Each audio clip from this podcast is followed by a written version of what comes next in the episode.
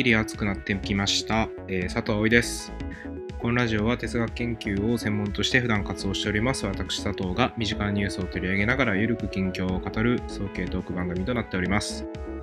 えー今回はラップ批評で活動されている韻踏み夫さんに来ていただきました。まあ、きっかけはですね、韻踏み夫さんがノートにあの自分の来歴をこう語る文章を載せていらっしゃってでそれを見ていろいろ面白いなとか自分と重なる部分があるなと思ったので、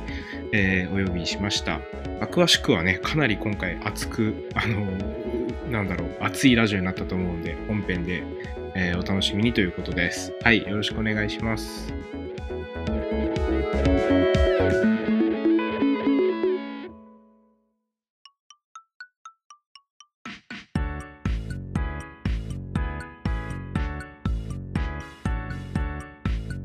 だらだら喋ってる間に本題に入っちゃいそうだから、もそうう撮りますけど、まあ、あんまりでも撮ってるっていう、うん。なんていうか緊、緊張しなくても大丈夫です、はい。はい普通の感じで。いや、なんかその、まあ、今回ね、あの、はい。まあ、ラジオを撮ろうってなったのは、その、韻踏み夫さんがノートはに、えっ、と、まあ、これまでの来歴というか人生の、うん。まあ、自分語りっていうふうにおっしゃってましたけど、うん。を載してて、でまあ、あの、面白かったんで、あの、ラジオ撮ろうみたいな感じだったんですけど、はい。まあ、単純にあの、韻踏み夫さんの批評自体には前からそのすごい着目はしてたんですが、その僕があのラップがわからないせいで、うん。そのやっぱり読んでも詳細なあのうんことはわからないっていうところがあって、はい。まあでもこのノートの自分語りっていうのはまあ、誰でも読んでわかるようになってるじゃないですか。うん。まあ、だから、だからまず結構ちゃんと多分韻踏み夫さんの文章で初めてちゃんと理解して読んだっていう感じがするんはいですよ。で、あのーまあ、あと僕自身が結構その、なんていうのかな、最近やってる活動の中とかでも、うんうん。あのーえっ、と、まあ、今、その、近代体操っていう集団で空間とか場所っていうのをテーマにやってるのは、もともとは、その、僕と松田いつきっていう一緒にやってる男が、その、地元が一緒で、なるほどで、その地元で、その、なんかまあ飲みながらどんなことをやろうかっていうのを喋ってた時に。はいはい。あの、最近その地元にその楽天の、その配送の中継地ができたっていう話を松田さんがしてて、その時まだ僕、あの京都に住んでたんですけど、あのうん僕らの地元は大阪で。で、あの、大阪でも郊外なんで結構田舎なんですよ。で、そこにこう、要は楽天の中継地ができ、で、昔からあった唯一の文化的な場所である蔦屋は潰れたみたいな話を あの松田さんはしてて、まあ、僕らの地元っていうのは、要は文化がある場所じゃなくて文化の中継地なんだみたいな話をしてたんですよ、その時。で、まあこれ結構普通に批評の主題材になるよねっていう話を、まあして、そこから1年間いろいろ、なんかその、まあ都市と、あのその周辺の話とか、まあその権力関係の話とかね、そのいろいろその本を読んできたっていう感じなんですよ。だから、はいそもそも今僕がやってる活動も、割とその地元というか、その僕らが生きてきた環境に根付いた話を今してるんで、うんうんまあ、結局す、まあ、すなんていうか、地元の話を初めからやろうってわけじゃないですけど、うんうんうん。結局こう出てきちゃうじゃないですか、その問題意識が。そうですね。こあのう、どんだけ、ああいう、こう、毎回読書会で読んでられる理論書みたいなの読んでも、自分のところとね、比べながらっていうか、そうそうそう。で、その中で、そのインフミオさんのラップ、ラップ批評っていうのがあって、はいはい。特にそのラップ批評の中でもかなりその、まあ、赤井さん、赤井浩太さんとかと同じような、ああの方向性で、その、要は、あの、ラップの革命性を見、まあ、左翼文化の流れの中でラップがどういう意味を持ってどういう革新性があるのかっていうことに着目されてるんで、そういうのがどういうふうなその身体性から出てくるのかみたいなのに結構興味があったんで、はいなるほど。、という感そういうことじなんで。ですす。うん、わいきなり。呼んでおいて僕がめちゃくちゃ喋っちゃってるんですいやいやいや、うんそうですね。なん理解しました。どういう感じで呼ばれたのか。でなんか、だから前、一回ね、あの、スペースで話させてもらったんですけど、うん、こう、ちょっと批評家として佐藤さんをリスペクトしちゃって 動画去ってくれたのかなみたいな。なんか感、じでいや、批評家っていうことで言うなら、商業誌で仕事してるのはインフミオさんなんで、まあそれは別に関係ないこそが批評家ですよ。それは実力が大事なんでね。いや、あの、まあ、それでその、あれですよね。だからでも、インフミオさんの文章ってすごい、なんか、なんて言うんだろう。だから、あの、あのツイッターのに貼り付けてる、あのラップ批評の文章あるじゃないですか。あのはい結構長いハテナブログのやつ。あれも、僕が100%理解できたわけじゃないんですけど、なんかそのラップのラディカルなところをすっごいこう冷徹に語るじゃないですか。こう、なんていうのかな。こう、ある意味こう、批評言語ですごくこう、うんあの書いてあるし、まあなんかそれこそ菅秀美とかドゥルーズとかフーコーとかかなりこう、なんていうのかな、まあ要は難しい話を使って、で、そういったところからこうラップにどんどんフィードバックしていく感じっていうのは、まあはい僕がラップ批を読んでないからだと思いますけど、新鮮な感じがして。うん。うんそうですね。うん。それにもこう一応いろいろこうなんていうのそのそのことについて考えはいろいろして考えてはきててうんうん。なんていうんですか、まあ、一番最初、まあ、ここまあまあいいか、まあ、ここからはじ話しちゃいますけど最初ヒップラップ文章を書き始めたのがラップ批評はじから書き始めたんですけど、うん。で大まあ、ラップはもともと聞いていて、うん。で、大学とか入って、こう、批評とか読むようになって、なんですか。で、こう、フランスの、なんですか、こうバルトとか、ヌーベル・クリティクとか、まあ、うんポロシア・フォルマリズムとか、構造主義言語学とか、そういうのを、なんか読むようになったりしてたときに、なんかすごい接点があったみたいなことで、うん。まあ、その時はこう何も考えずというか自覚なく、うん。なんか自分の中で結びついちゃったから、そうしようみたいなうん考えで書き始めたんですけど、で、こう、最近、ここ数年、その、そういうふうに書いてると、やっぱり言われるわけですよ。ラップについて、なんかお前偉そうと、なんかごちゃごちゃ言いやがってみたいなね。なるほど。そう。あ、そっか、みたいな。じゃあ、どうや、どう、このことをどう考えたらいいんだっていうのを、こうん。う、考える必要が出てきて、うんでこれ、まあ、これ、今度また、まあそれこそ、文学プラスっていうの、ウェブ版っていうところで、うん。えっと、耳を貸すべきという連載をししてるんですけど、そこの次の回でも書こうと思ってるんですけど、追っていくと、アメリカでのその黒人インテリたちがうんこう80年代ぐらいにヒップホップが出てきたすぐぐらいに、こう、ラップに反応するわけですね。うんうん新しい黒人文化みたいなので。うん。っていう時に反応してったような人たちが、黒人の中でポストモダニズムをちゃんと導入しようとかいう話をしてた人たちなんです。そういうような人がヒップホップジャーナリズムのポッドファーザーとかって言われたりしていて、っうん。なるて。ことは、じゃあなんだと思って、ルーズとか風貌とか言っていいんじゃんっていうか、歴史的にそうだったっていうか、うん。結びついたりみたいなところに今の現段階では落ち着いてるんですよね。まあ、なるほど。なんか、初めは、その、要は、そのヒップホップっていうジャンルがあって、うんそれをこっちに、こう、ポストモダン的な理論があって、それで、こう、あの、要は、あの、まあ、切り、切り刻んでというか、そういうふうに読ん読んでるっていう意識だったのが、むしろ歴史的につながって、あの、そこの中で自分もやってるっていう意識に変わっていったっていう、そういうことそうですね。そうそうそう。うんそのことに気づいたっていうか。そうです。いや、だからその、だからやっぱりインフミオさんのそのラップに関する文章も、まあ割とだから菅秀美と同じような読んでる時の快楽があって、はい。その菅秀美の場合も要はこっちにその日本の文化というか、例えば文学とか、あの、詩があって、で、こっちにその革命運動があるっていうふうに、まあ普通分けて考えられてるものを、なんかすごいこう、うん。ある意味無理やりかもしれないけど、うんこう全部こう、ゆなんかこうより寄っていって、こう一個の糸にしていくみたいな。で、そこにやっぱりこう快楽があるんですけど、うんインフミオさんもやっぱりこう、あ、こことここがこう、こう繋がるんだみたいな感じで、あの、こう、そういう歴史的なこう批評ですよね。だからそこの快楽があるなと前から思ってました。まあそのノートの方ではでも、うんそういう方よりもむしろこう、なんていうのかな、自分の身体性とかヤンキー性っていうことを結構、あのお押されてましたけど、なんかこれしかもツイッターとかでは、はいあのいい加減こういう話をなんか しないといけない気がしたみたいな、ななんだっけ、うんその自分語りといううん。のをそろそろやらないとみたいな。結構だからこうか、ただ自分の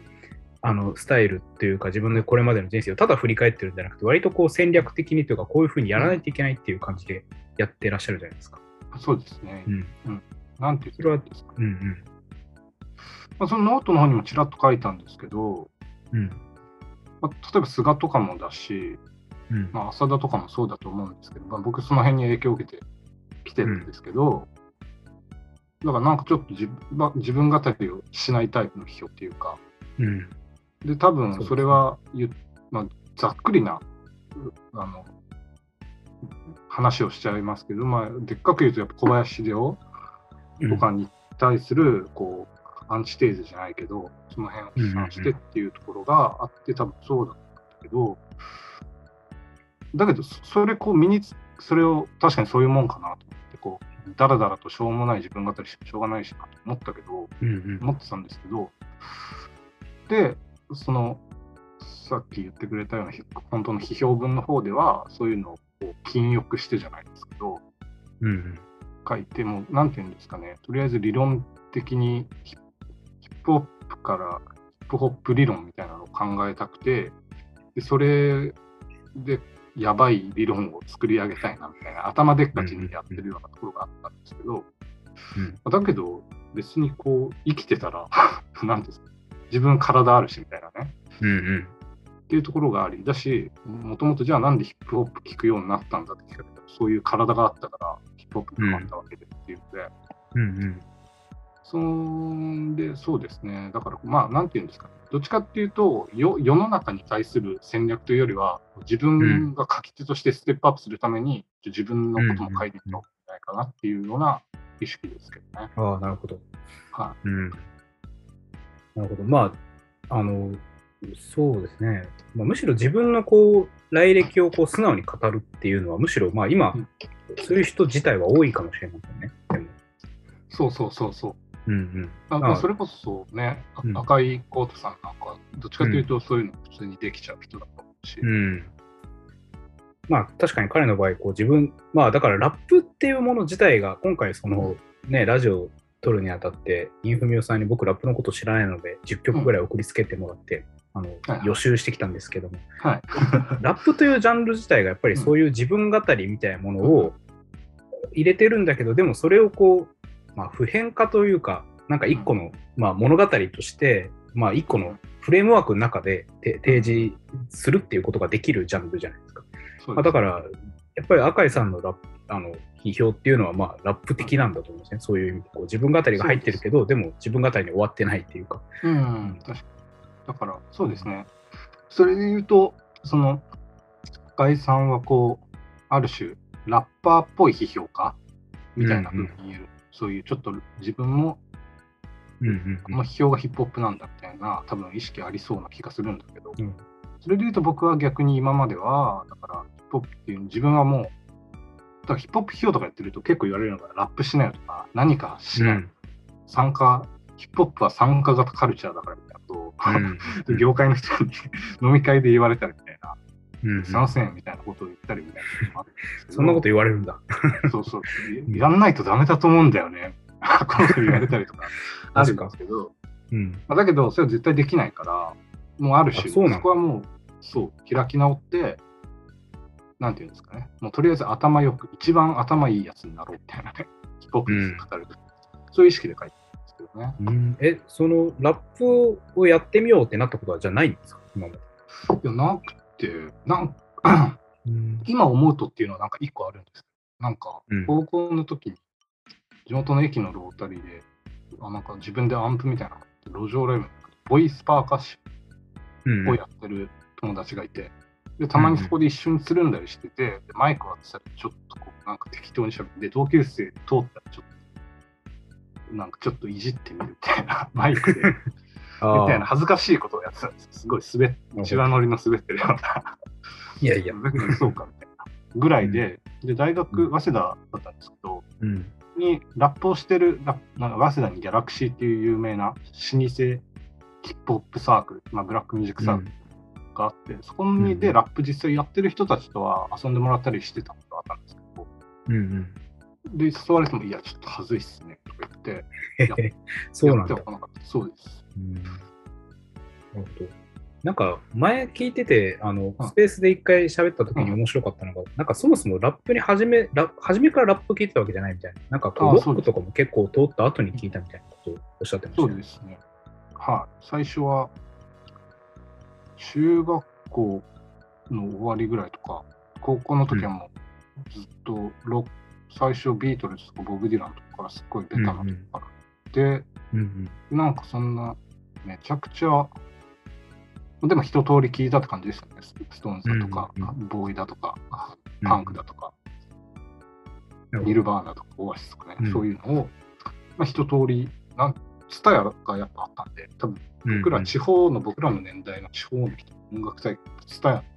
あおすすめそうですねだなみたいな。そうですね。ですよね。うんそう、ああいうのを参考にしつつ、あとはなんかネットでこう、誰が偉いんだろうみたいな、偉い人とりあえず聞いとくかみたいな風にうん聞いて、だから、あのエッセイで書いた反骨、うん反抗心っていうな、幼いながら、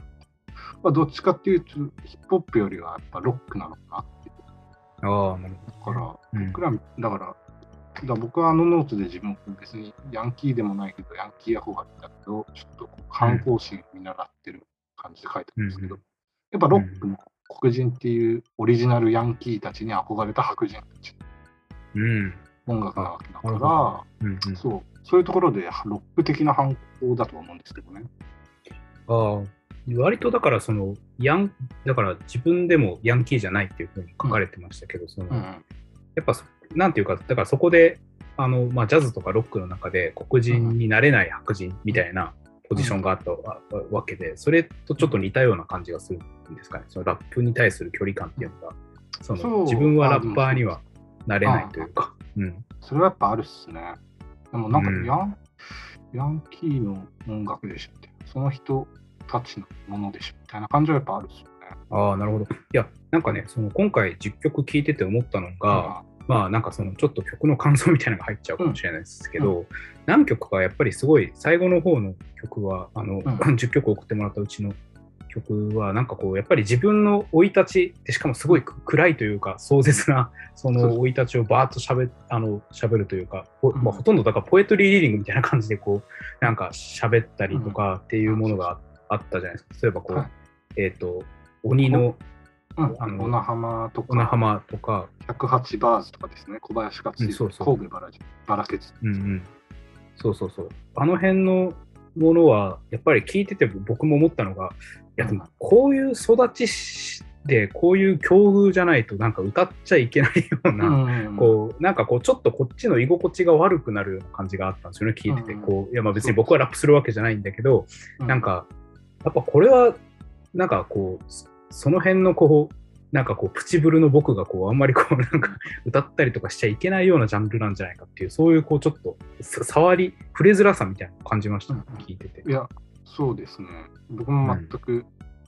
ちなみにさっき言われたその2つは、うん。僕はどうやって出会ったかというと、うんまあ。普通に、だからどっちかというと、一人でいるときに、あ、だから高校時代の話をするんですけど、うん一。人でいるときは、そういうロックとかを聴いてて、で、日本語ラップとかっていうのは、こう友達と溜まってるときに流れてるとか、カラオケ行ったときに友達が歌う。うん。うん。そこで徐々にハマっていった感があって、うん。で、まあさっきの2つっていうのは、それこそすっごい生きっちゃってる系な友達が、うん。で、別にヤンキーじゃなかったんですよ、そいつも。中学。だけど、ちょっと高校デビューみたいな感じ、中学デビュー、高校デビューみたいな感じで、うんちょっとヤンキー憧れちゃ憧れが出ちゃってる系の友達が、で、ヒップホップにハマっていってたんですよ。その友達はなんかラップとか自分でやってたんですけど、っていう人が、これやばいぜみたいなのを持ってきて、で僕も聞いたときにすっごい暗い歌だなっていうか、なん。かリアルな感じというか、そういう衝撃的なストーリーじゃないですか、言ったら。っうん。うん。まあ、あのて、いうのを特に聞いて、鬼の方はね、ブラック育ち団地の鍵っ子2から始まるのがもう、なんか、えーって僕ね、これ昔赤井さんにね、そういえば勧められて聞いたことが多分あったんですけど、うんうんうんあの、あの、やっぱりもう一回聞いてもすごい衝撃的で、初め耳を疑うみたいな感じでした、これは。そうそう。なんかね、小名浜はね、インテリ受けがいい曲で、実は。あ、そうなんですか。噂では、浅田明も誰かの知り合いが聞かせたことあるとか言ってたり、へあと、まあ、僕の、まあ、別に名前言っていいけど、渡辺直美にも聞かせて、俺は中上だとか言ってたり、これは活字に残ってるので 言うと、小林あ佐々木あたるも、これはすっごい、あ中上健二が生きてて聞いたら、大喜びするんじゃないかっていう曲でー。ああ、そう。だけど、一つちょっうんとラップライターとして一個注釈をつけとかなきゃいけない。ブラック育ちのブラックは、被差別ブラックのことではなくて、そういうちょっとゲットなところのブラああ、ッなるクでちょっとそこが結構混同されちゃう問題っていうのはちょっと細かい話ですけ。ああ、っていうのはまああるんなんかですけどね。うんうん。中上が言う言うような部落ではないってことですね。そうです、サービスブラックじゃなくて、そういうちょっとこう、なんていうんだろう、もうすごい、プレハブとかが並んでるような、そういう、うんちょっと実際に貧しい地区みたいなぐらいの意味ではあるっていうところなんです。うんそう。いや、で、えっ、と、すみません。あの、ええ、すみません。なんかこう曲の感想をなんか言ってしまいました。いやいやいやここれで、これを、これを聞いたのが、その友達に勧められてっていううんことだったんですね。そうですね。だから、なんか、そうですね。なんていうの、ラップに、その当時はラップにはまるのも、ちょっとお前悪ぶってんじゃねみたいな感じの空空気感があって、みんな、そうですね多分みんなだから、さっき言ったようなことを共有してたんだと思うんですよね。だから、うんうん。ヤンで逆に中学時代にいたような本物のヤンキーたちが、そんな熱心になってヒップホップを聞いてたかというと、別に聞いてなかった。僕の周りでは。割とだからその。自分と違う世界に対するこう、うんうん。なんかこう、まあ一種の、まあ、オリエンタルな感じのね、目線というか、オリエンタリズム的な目線というか、まあ、うん。でももちろんですねそれ、そういう人たちと同じ空間にいたことはみんな一回はあるわけで、そうそう。なるほど。そういう微妙な距離感はあった気がしますね。うん、えっと、なんか多分エッセイにも書かれてたんですけど、割と高校はあれですか、なんかこう、進学校に通われてた。んでまあそうですね。まあよくあるような田舎の進学です。ではい中学、中学の時は、だからその地元だから、割とそのうん治安が悪いこともあったけど、うんあの高校からあのあんまそういう人いなくなったみたいな、そういうパターン。そうですね。うんなるほどね。いや、僕はあの、はい自分の生い立ちを 話すと、僕はだから、あの、えっ、と、僕の地元はさっき言ったように、そういう、こう、本当にうん。郊外の何もないとこというか、その都市と都市に挟まれて、あの、物と人を再生産するような場所というか、うんうんうん。そういうところなんですが、あの中高と僕はだから、えー、と中高一貫の、えー、とし何私立の学校に行ってたんで、そこで地元から離れてるんですよね。僕あのもちろん通ってたんで、住んでるのはずっとうん。枚方で、大阪の枚方ってとこでしたけど、はいその隣の市の学校に行ったので、だから全然こう地元の土地勘がないんですよ。あの正直。そう。だからあの、あんまりそういうこう身体感覚っていうのは、だから最近松、松田さんと会って、で松田さんがそれこそ中上賢治の研究をやられてる方なんで、うん。うん。その中松田さんとかと喋って、じうちの地元ってこうだよねみたいな話をしてるときに、あそういう場所だったのかみたいな、こう最近再発見したみたいなところがあるんですよね。ただやっぱりそのあのちなみに枚方市ってあのうん蔦屋、の発祥の地でもあるんですけど、あのえー、そうなんですよ。創業がその枚方市で一番初めにですね。あ、なるほど。まあ、だから、だからなぜか、あの、枚方市は、枚方市はそんなに人口が多いところでもないのに、枚方市駅にある、その、ツタヤはやったらでかくて T サイトっていう、おなんかあの、なんか代官山とかにあるような感じのやつ。つを、形だけこう持ってきたやつが一応ある。じゃあ品揃えも良かったってことですよ。多分いや、それが、いやあの T サイトができたのは最近で、えっ、と、昔、いや、だから、その見た目はどんどん綺麗にするんですよ。なんか、うんうん。あので、それこそあのスターバックスとコラボしたやつ、あのめっちゃスタヤとスタバって併設されてるじゃないですか。うんうんでそのそれがもう僕が中学か高校ぐらいの時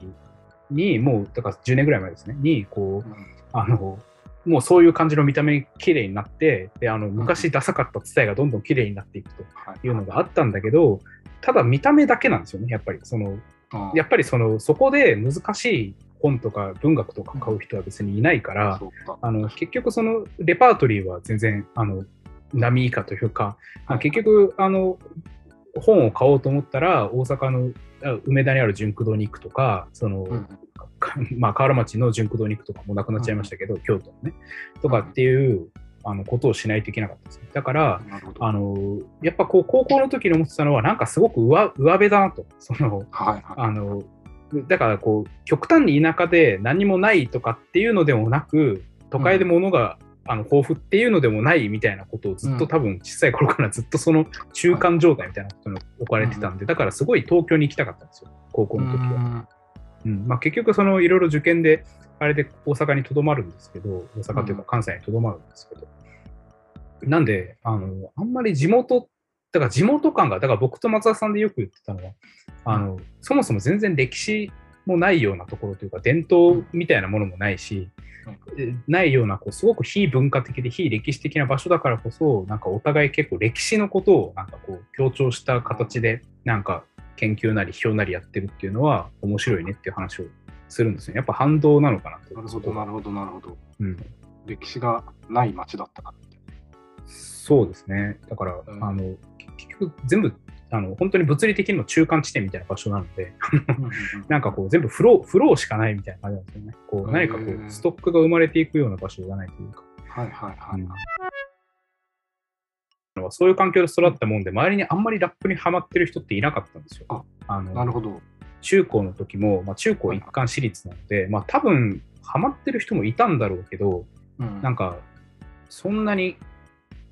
うん、なんかそもそも音楽もみんなそんな聴いてたのがよくわかんないみたいな。だからこうみんな中高一貫して進学校だから、うん、勉強とか結構してて、みんな何を見聞きしてたのか全然、だからあの 高校の時とか音楽の話とか文学の話とかする相手全然いなかった。うん、うん、それは僕もそうでしたね。うんうんうん。ですね。うん、だから、うん、なんかこう、ラップも、うん、だから僕らからしたらそういうのギリギリ手に手に届くっていうか、うん、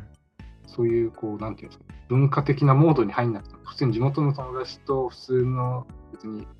こうインテリに興味のないようなやつらと一緒にいて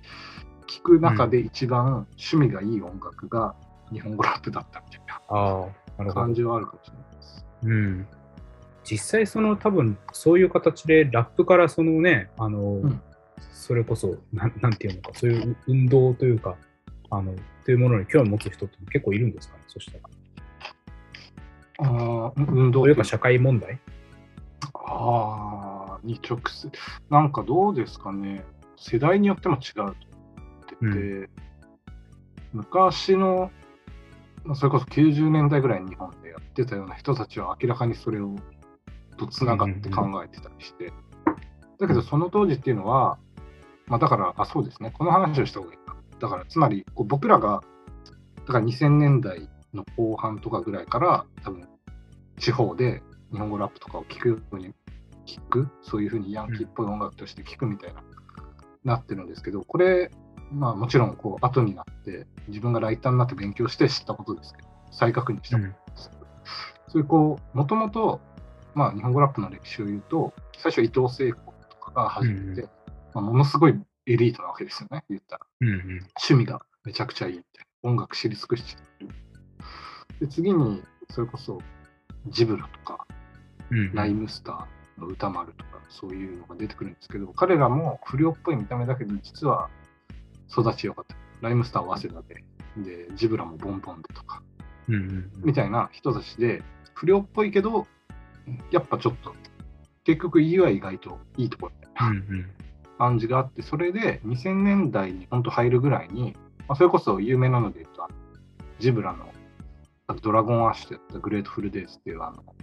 俺は東京生まれヒップホップ育ちという曲が99年にすごい流行って、その後にジブラがアルバム出したりするんですけど、その時にジブラがものすごい意図的にヤンキーをターゲットにして、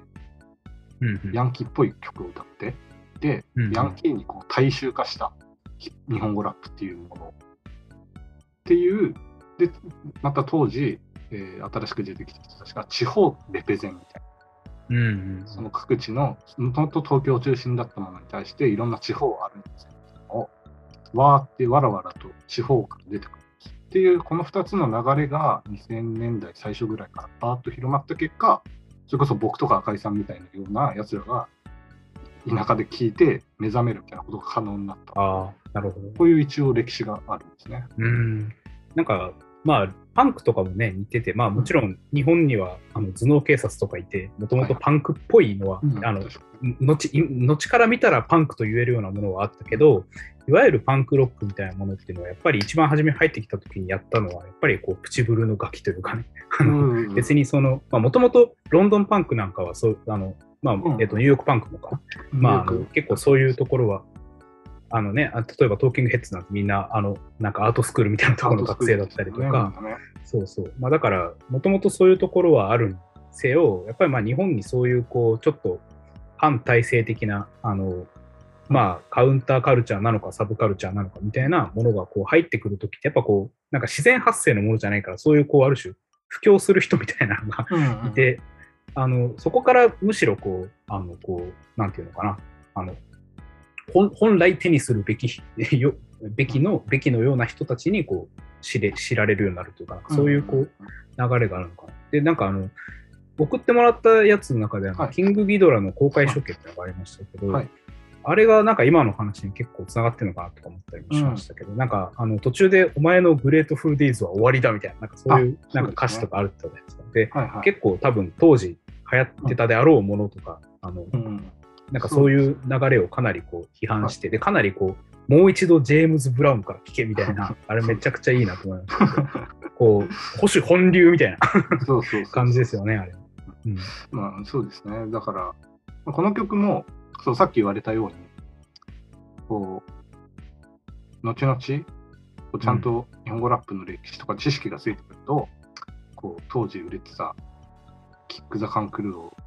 こうとかリップスライムをディスったり、うん。うん、えー、とでジブラはそのささっき言ったグレートフルデイズっていうので仲良かったはずのドラゴンアッシュ KJ をそこですっごい古典版にディス騒然とさせた曲なんですけど、うん。うん、なんかでも当時これはなんかカラオケで誰かが歌ってたりして知ったんですけどね、高校生の。これを初めて結構普通にあのポップというかあの、みんなに知られてた曲だそう、なんかね、知られていて、だけど僕らは誰がディスってるのか、そんな知識を何も知らなくて、とりあえず怒ってるみたいな。いや、難しいですよね、ラップって。なんかこう、結構誰誰が言ってる、誰に言ってるみたいなのが、うんうん、すごい整理しようと思ったら難しいですよね。そうそうそうそう。そういうところが本当あるんだけど、全く知らなくて、とりあえずなんか怒ってる。ちょっと悪そうでかっこいいじゃんぐらい。うん、これなんかね、あの僕昔、えっとね、埼玉だ埼玉だったと思うんですが、ちょっと田舎で活動してる寿司ボーイズっていうラッパーのグループ、ヒップホップのグループがあって、うん、にこう埼玉でインタビューしに行ったことがあって、で世代確か一緒ぐらいなんですけども、うんうん、の人たちにインタビューした時こう中学、高校どんなんでしたって言ったら、その人たち、なんか超田こう地元でガチ頭いっちゃってる面白いやつがいて、そいつは何を生きったか、登下校の時に毎日チャリカゴに携帯を置いて、着メロかなんかで落とした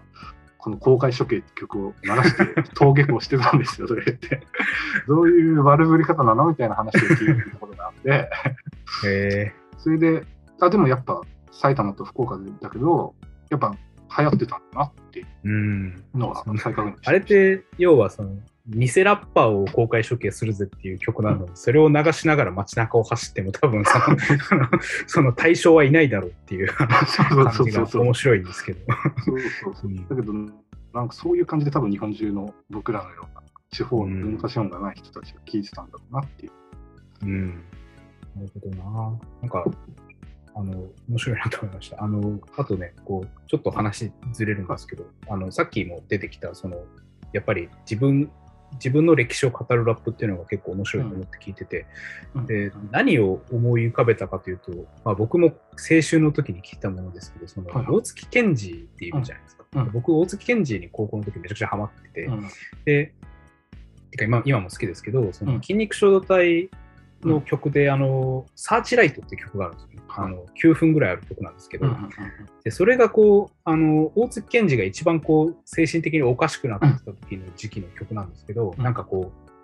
あの、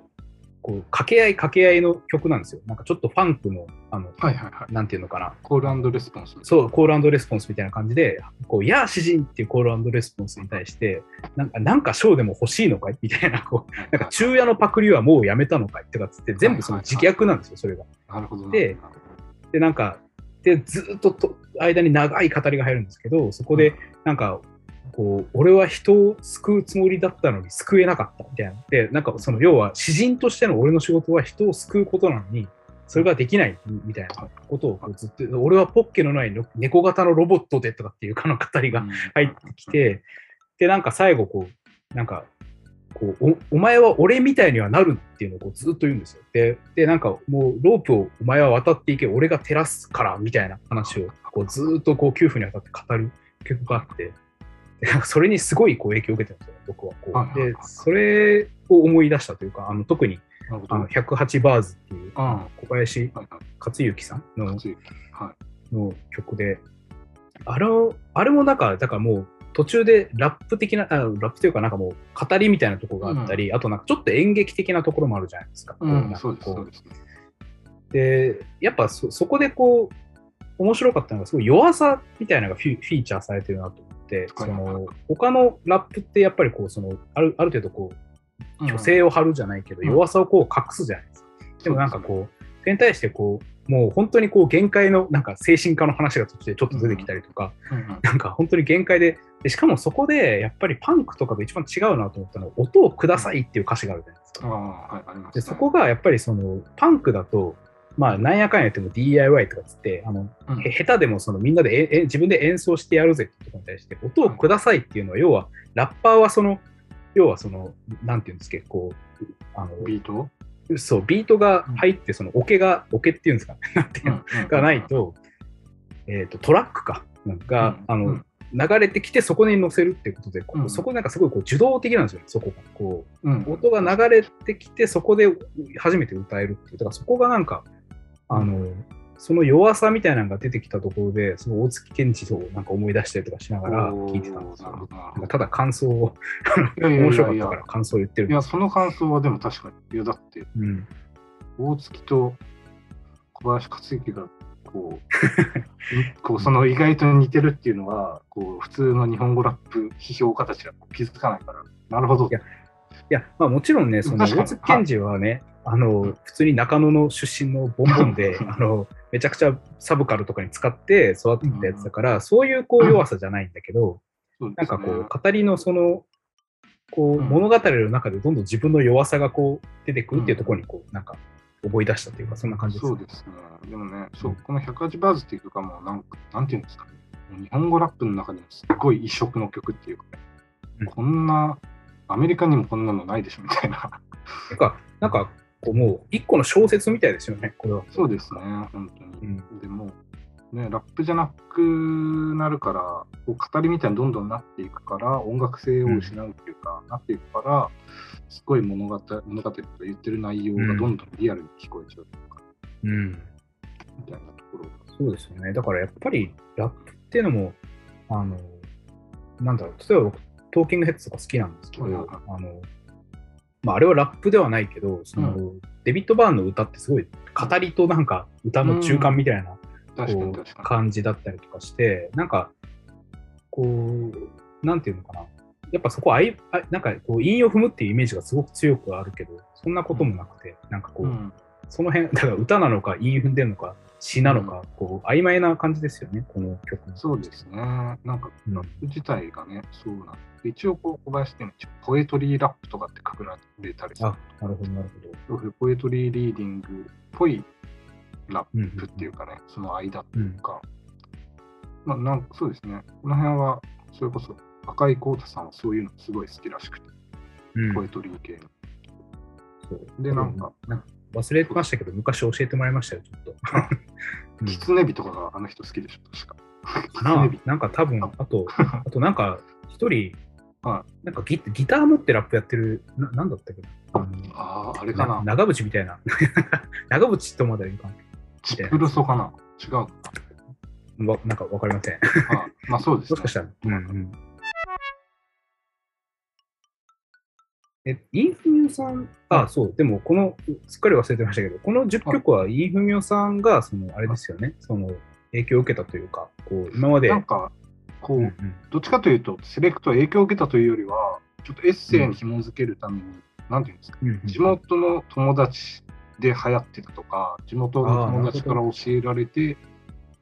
で自分で見つけてすごいハマっていくとか、ここから派生してはあるんですけど、なんていうんですか、こう、そういう土地に根付いた曲っていうか、あ、これあの時に聴いたわっていうのが全部浮かぶ曲っていうので、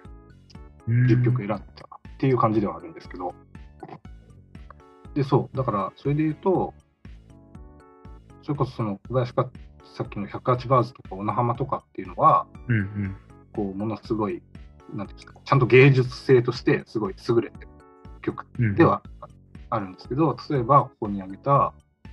AK69 の And I Love You So とか、LG ヤンキースのグッドラックコミズとかっていうのは、すごいダサいわけですよ、言っちゃったら。いや、そう、なんかこれ、どういうその意図でこれをだ 出してきたんだと思って、どどう聞けばいいんだって思そうですよね。そうですよね。うんこの辺はすごいダサいんだけど、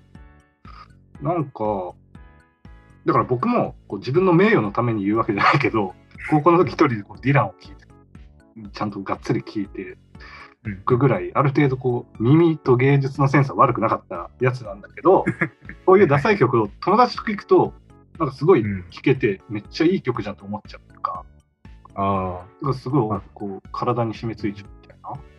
確かに友達がカラオケで歌ってたらいいかもしれない。そうそうそうそう。うんで意外と歌っちゃうみたいな、歌うようになっちゃう。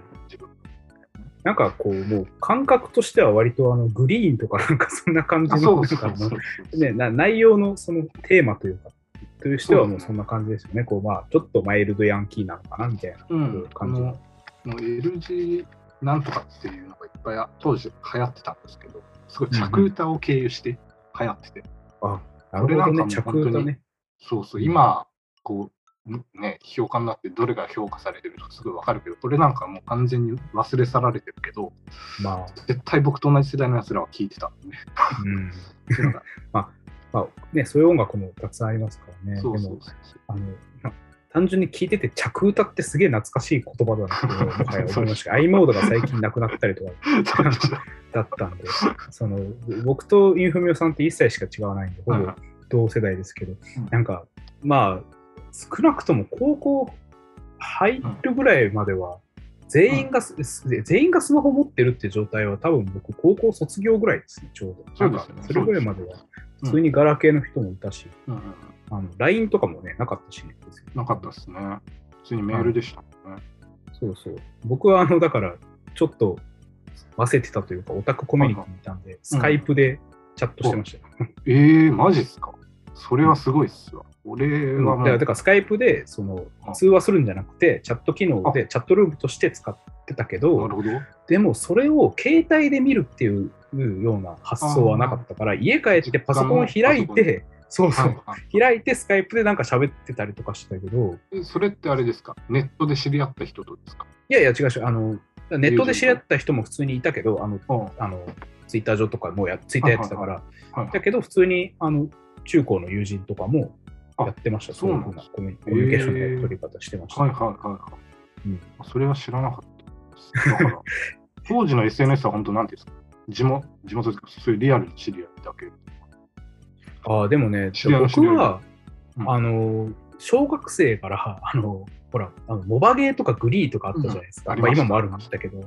で、そこからネットに触れてるんですよ、僕。はいはいはいで、だと、その、で、あとはね、やっぱり、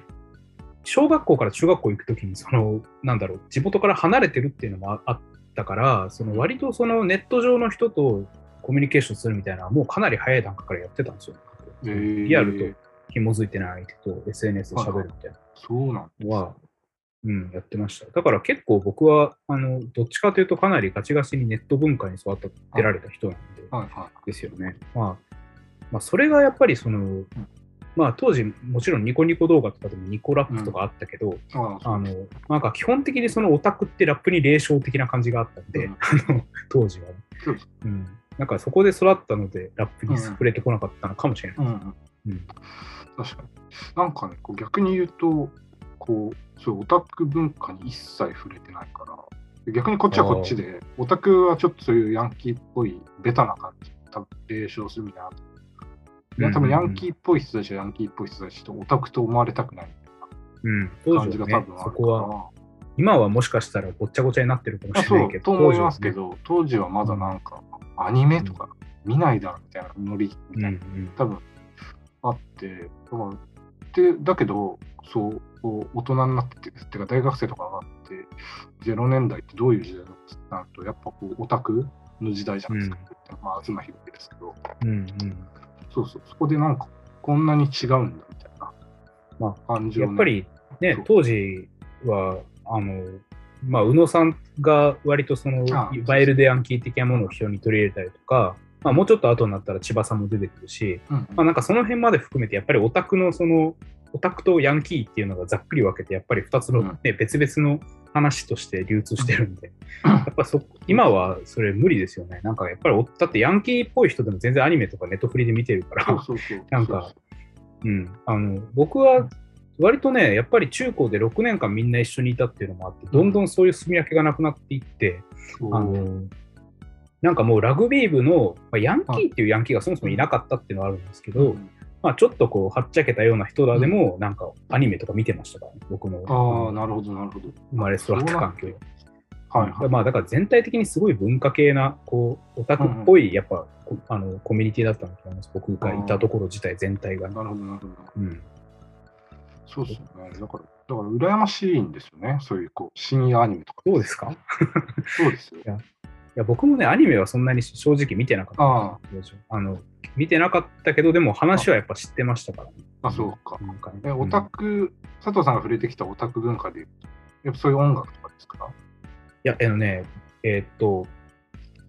音楽は結構後なんですよね、僕。あのうん高校に入るまでほとんど聞いたことなくて、はいで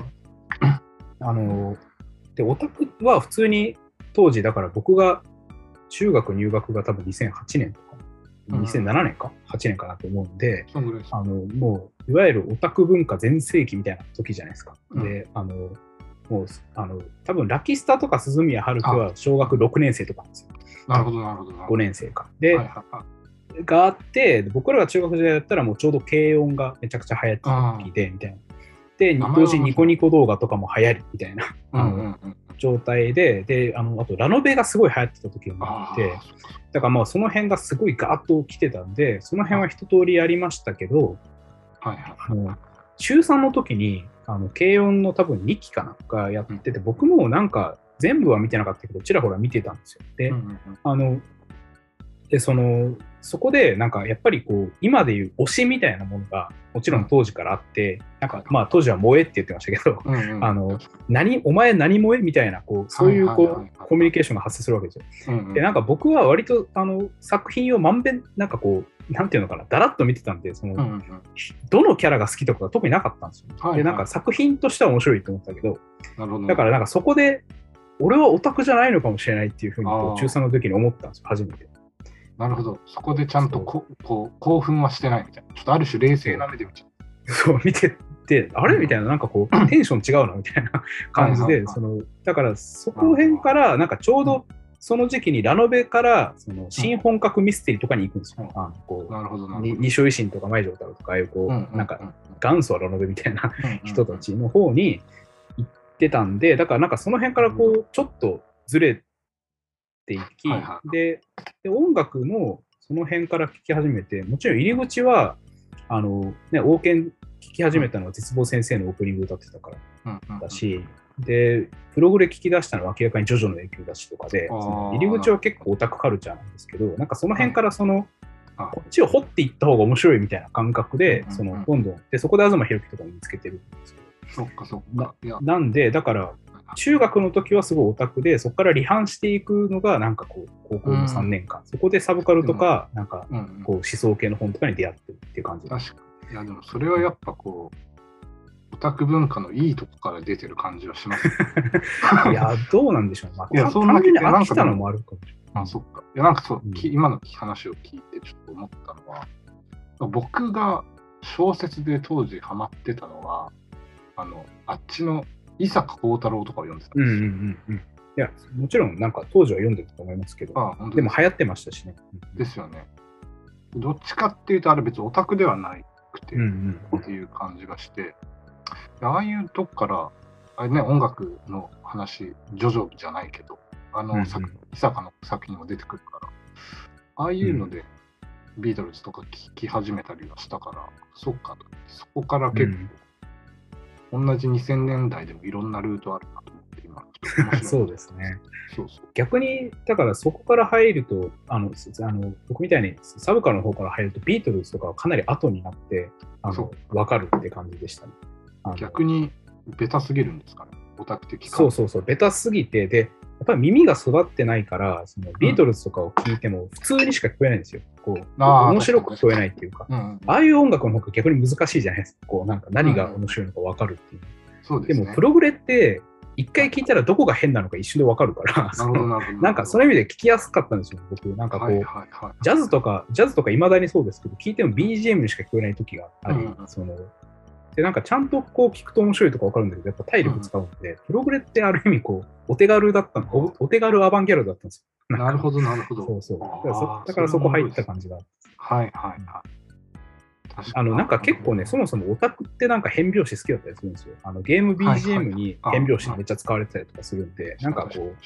プログレとかそんな聞いてないけど、変拍子は好きっていうはい人も多いし、はなんか YouTube とか検索するとめっちゃそういう動画出てくるああ、確かに確かに。とかって、そう、まあ、そうですね。でも、伊坂、話戻しますけど、伊坂は結構流行ってましたし、なんかこう、えっ、と、周りで本読んでるやつ、いわゆる読書家みたいなこと言われてるやつが読んでる本が伊坂とかでしたね。ああ、そうなんだ。うん。そう、なんかね、僕もね、こう、友達全然いたっていうか、いたんですけど、うん中学の時とか、中学ぐ、まあ、小学校の時から本を読んでたりしたんですけど、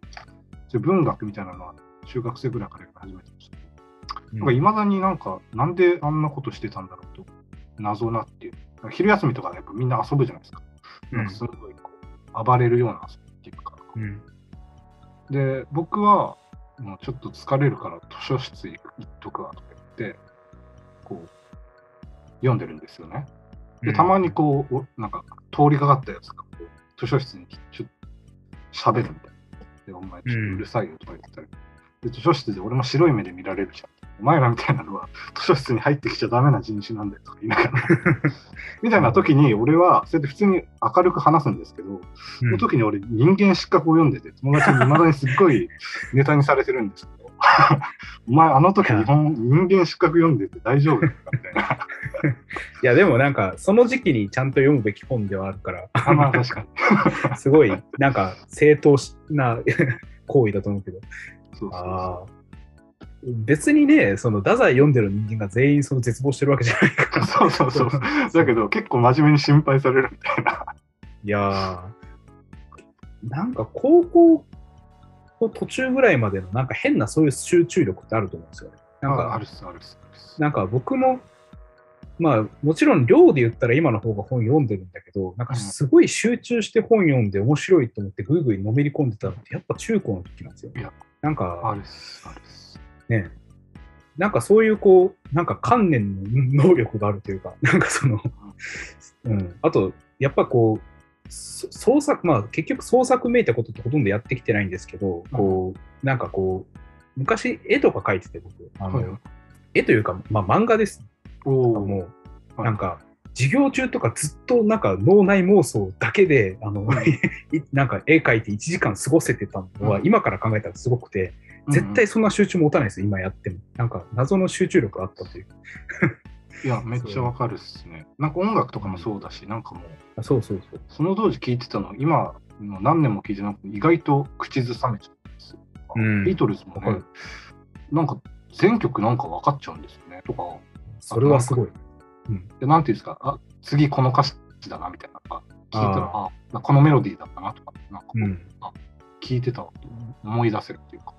うんとか、なんかね、僕もね、高校の英語、高校の英語の授業はあんま面白くなかったから、それこそボブ・ディランにハマってたんで、こう、なんていうんですか、自分、自力で翻訳とかしてたんですけど、す授業聞かず。そう、それもでもなんか、ね。いやいや、わかんないなりにですよ。うんっていうのをやって、その時の集中力とか、なんかそれそれのおかげで受験勉強しなくて済むみたいな。感じがあって、だからあの時期の集中力ありますよね。あります すごい、なんか、あの、あるあるみたいになっちゃう。確かに最終的にやっぱみんなそうなんだと思ってちょっと安心したいやうん、俺の脳が衰えていってるのかなとか思う。いやいや、もうなんか最近やっぱりどんどんその、なんか記号の操作で本読んでる、読むようになってますよ。なんかどんどんその、なんていうの、そうそうこういうジャンルの本でこういうことをするために読むみたいな、こう、うんうんうんなんていうかそういう読み方にどんどんなっていっちゃうんで。資料的なっていう扱いっていうかね。そうですね。だから、いや、だからそもそもその、やっぱり、見取り図ができてるかできてないかってすごく違くて、あーなある程度、業界なりジャンルなりに見取り図ができてる状態だとうん、なんかそういうこう当てはめていくような読み方になるんだけど、うんなんか全くゼロの状態で読むと、すべての言語が新鮮だから、うんあのだから動物化するポストモダンとか、マジで意味わかんなかったと思うけど、のめり込んで読んでましたから、あ 高2ぐらい、高3ぐらいか。いはい。そうか。でもそうですよね。あでもそれはなんか高校の時から批評を読んでた人、ちょっといいなとか思っちゃうんですよね。大学入ってからだったから。批評あーはそうですね。そういう批評っぽい批評は読んだことなかったから。うん。まあ逆、うん、そうか。なんか逆にこう、もっと青春っぽいことを当時できることだけやっておけよってできる、できることをね、もっとやっておけよって思ったりします、ね。当時の自分に対しては。はいはいはいはい。いやでもまあいい、いい青春ですよ。いい青春だという、お互い言い合 まあでもそうですよね。なんかね、うん。そうそうですね。なんかそれで言ったら僕はもうなんか本当、なんか全部をこうボブ・ディランに教えてもらった感があって。うん。いや、でもね、そこがなんかいいなと思うのは、やっぱりそのラップの前に、ね、うん一番初めにも言いましたけど、そこがあるっていうのがすごくなんか、やっぱりラップ、その同世代、同時代的にハマってる人で、先にそのある程度ロックを抑えてますっていう人は少ないんじゃないかな。なんかやっぱりいきなりなんかうんハマってっていう人の方が多いと思う。そうですね。そこが妙にこう、なんていうか、教養が、教養を持ってラップにするっていう一番初めから。確かに確かに。なんか、なんか当時は、そう、だから全く別物っていうか、そういうさっきも言ったように、ラップっていうのはこう友達とかが聞いてて、うん。それ、なんていうんですか、こうその思い出と紐づいてるみたいなうん感じで、今は別にこう、なんか無理やりたまにカラオケ行った時に、お前らこういうのを聞かなきゃダメなんだみたいなことって、ビートルズとかを入れてみたりしたわけです。そしたら案の定、一小節ぐらいで演奏停止をされるみたいな、そういうノリをやってたりしたんですけど ああ、すごい。頑張って、そのノリ、高校生だな、みたいなそうそうそう感じですね。なんかその、つまんねえよとかで消される。そうそうそうそうそう。お前らダメだとか言って言ってたんですけど、まあそういうふうに分かれてて、なんだけど、ね、なんかこう文化の面白いところ、意外と掘っていくと、なんかディランも実はこう、むむまあ、マニアックな話ですけど、昔80年代に売れてたラッパー、カーティス・ブローってやつとこう接点があって曲をやってたとか、自伝でも意外と俺が当時ヒップホップ聴いてて、ちょっとこの音楽いいじゃんと思うんですよ。自伝に書いてたりして、えーいやつながりある。でも、でもやっぱり、ロックよりはフォークの方がなんかまだラップに近い感じがするし、さらに言うと、まあ、さらに言うとファンクなんでしょうけど、うん。やっぱフォークだからフォークからラップ、ファンクへみたいな感じのイメージですよね、68年。僕の中では。ですけど。んうん、もちろんそのね、公民権運動に一番最初に、ね、ワシントン大行進でジョーン・バイズがうん。We Shall Overcome、うんうんあの綺麗な歌声で先導してみんなで歌ったとかがあって、うん。うんで、まあ、ディランは途中でそこから逃げちゃうわけだけど、うんで、ね、その後、ブラックパワーき、ブラック、公民権運動からブラックパワーっていうのに行くと、黒人自身だったりで、ソウルとかファンクですねそうで。すよね。っていう流れがある。だからそう、ディランも、それで言うと、ね、もっと言うとですけど、ディランのその有名な風に吹かれてっていう曲を聴いて、サム・クックっていう R&B の神様みたいな人が、白人がこんなの歌ってて、俺は何をしてるってことを言って、うんうん。 A Change Is Gonna Come っていう、まあ、これもすごいうん有名なプロテストソング。うんうん曲を書いてる。とか、ニーナ・シモンはディランをカバーしてたり、ディランとメイビス・ステープルズって、まあ、これもすごいリベラルなっていうか、活動、運動っぽい R&B、まあゴスペルとかもそういうシンガーとディラン、実は付き合ってるとか、だから意外とヒップホップとこう、つながってくるんだっていうね、うん後に知るみたいな、なんか、そういうのは結構多いですね。後に、あじゃあ俺なんか正しかったんじゃないみたいな。そうああ、なるほどね。なんか、うん確かに、どんどんこう、胸を張って、ヒップホップ批評が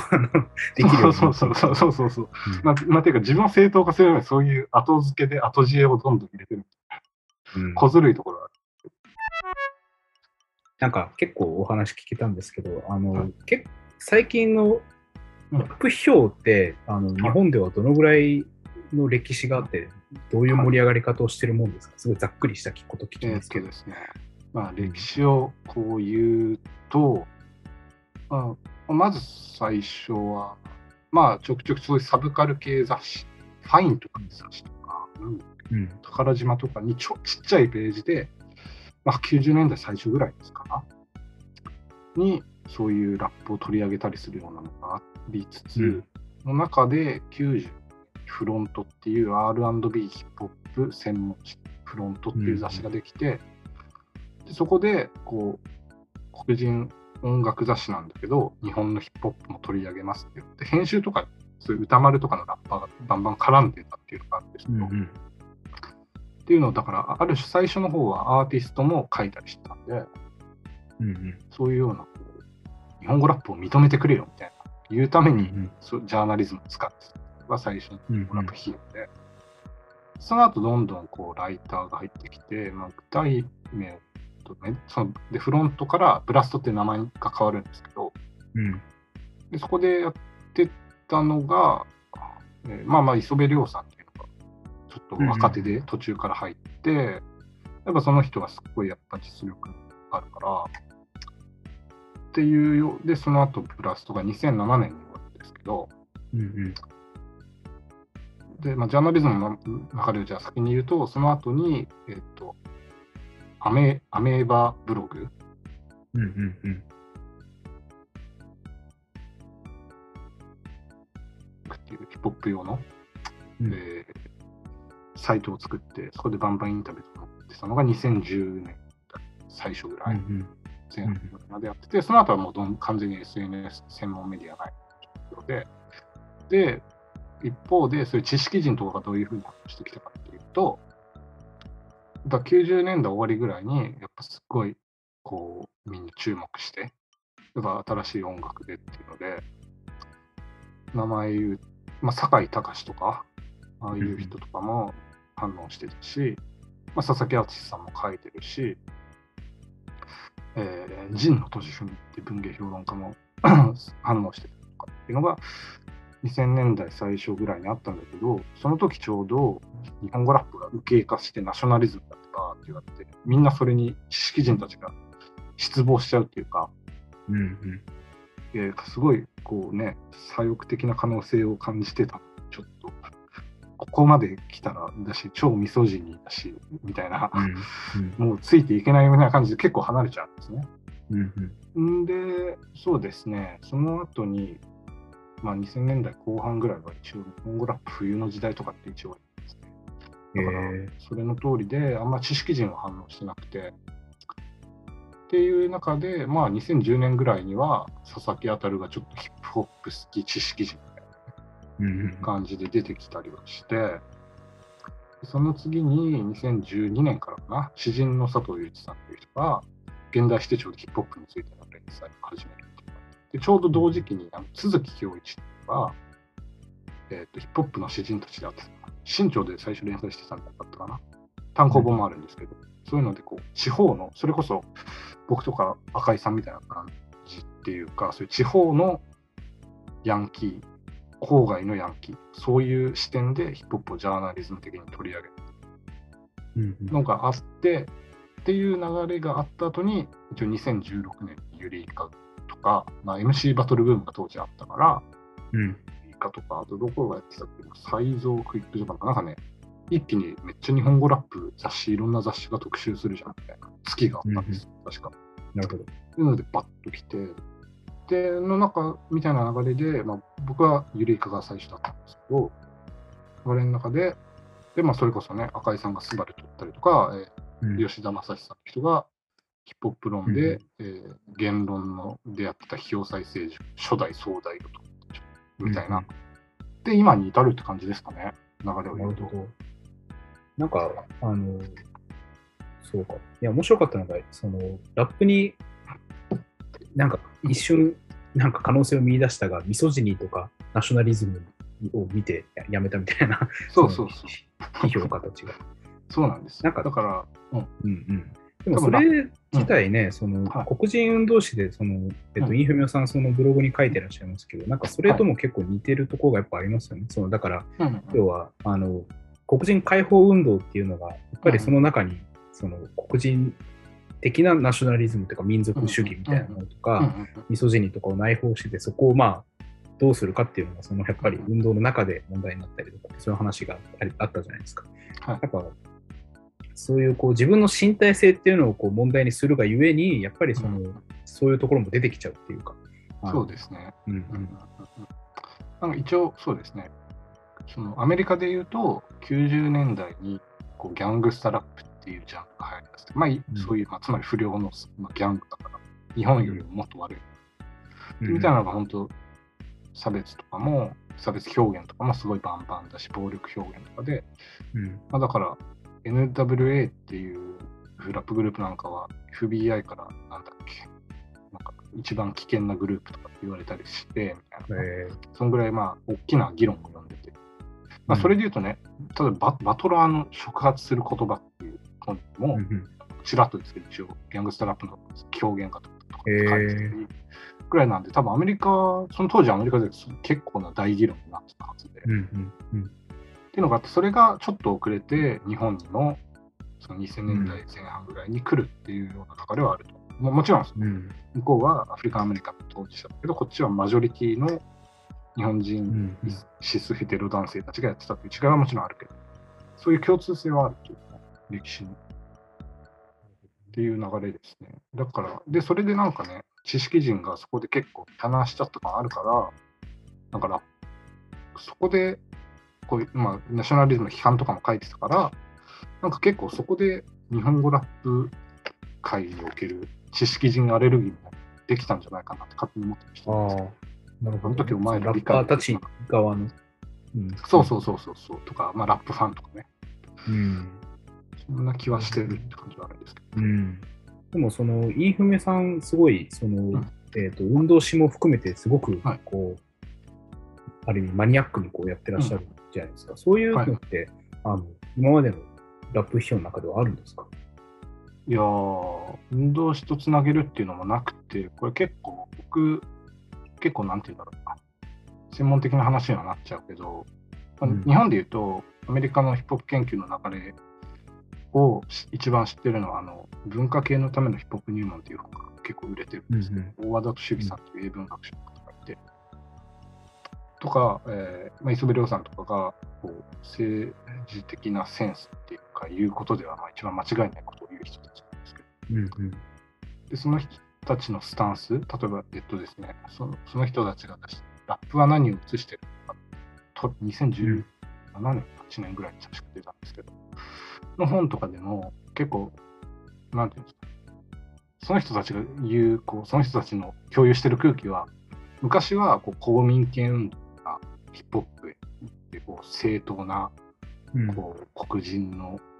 プロテストの音楽なんだヒップホップみたいなノリでヒップホップが見られた時代があってだから最初にそういう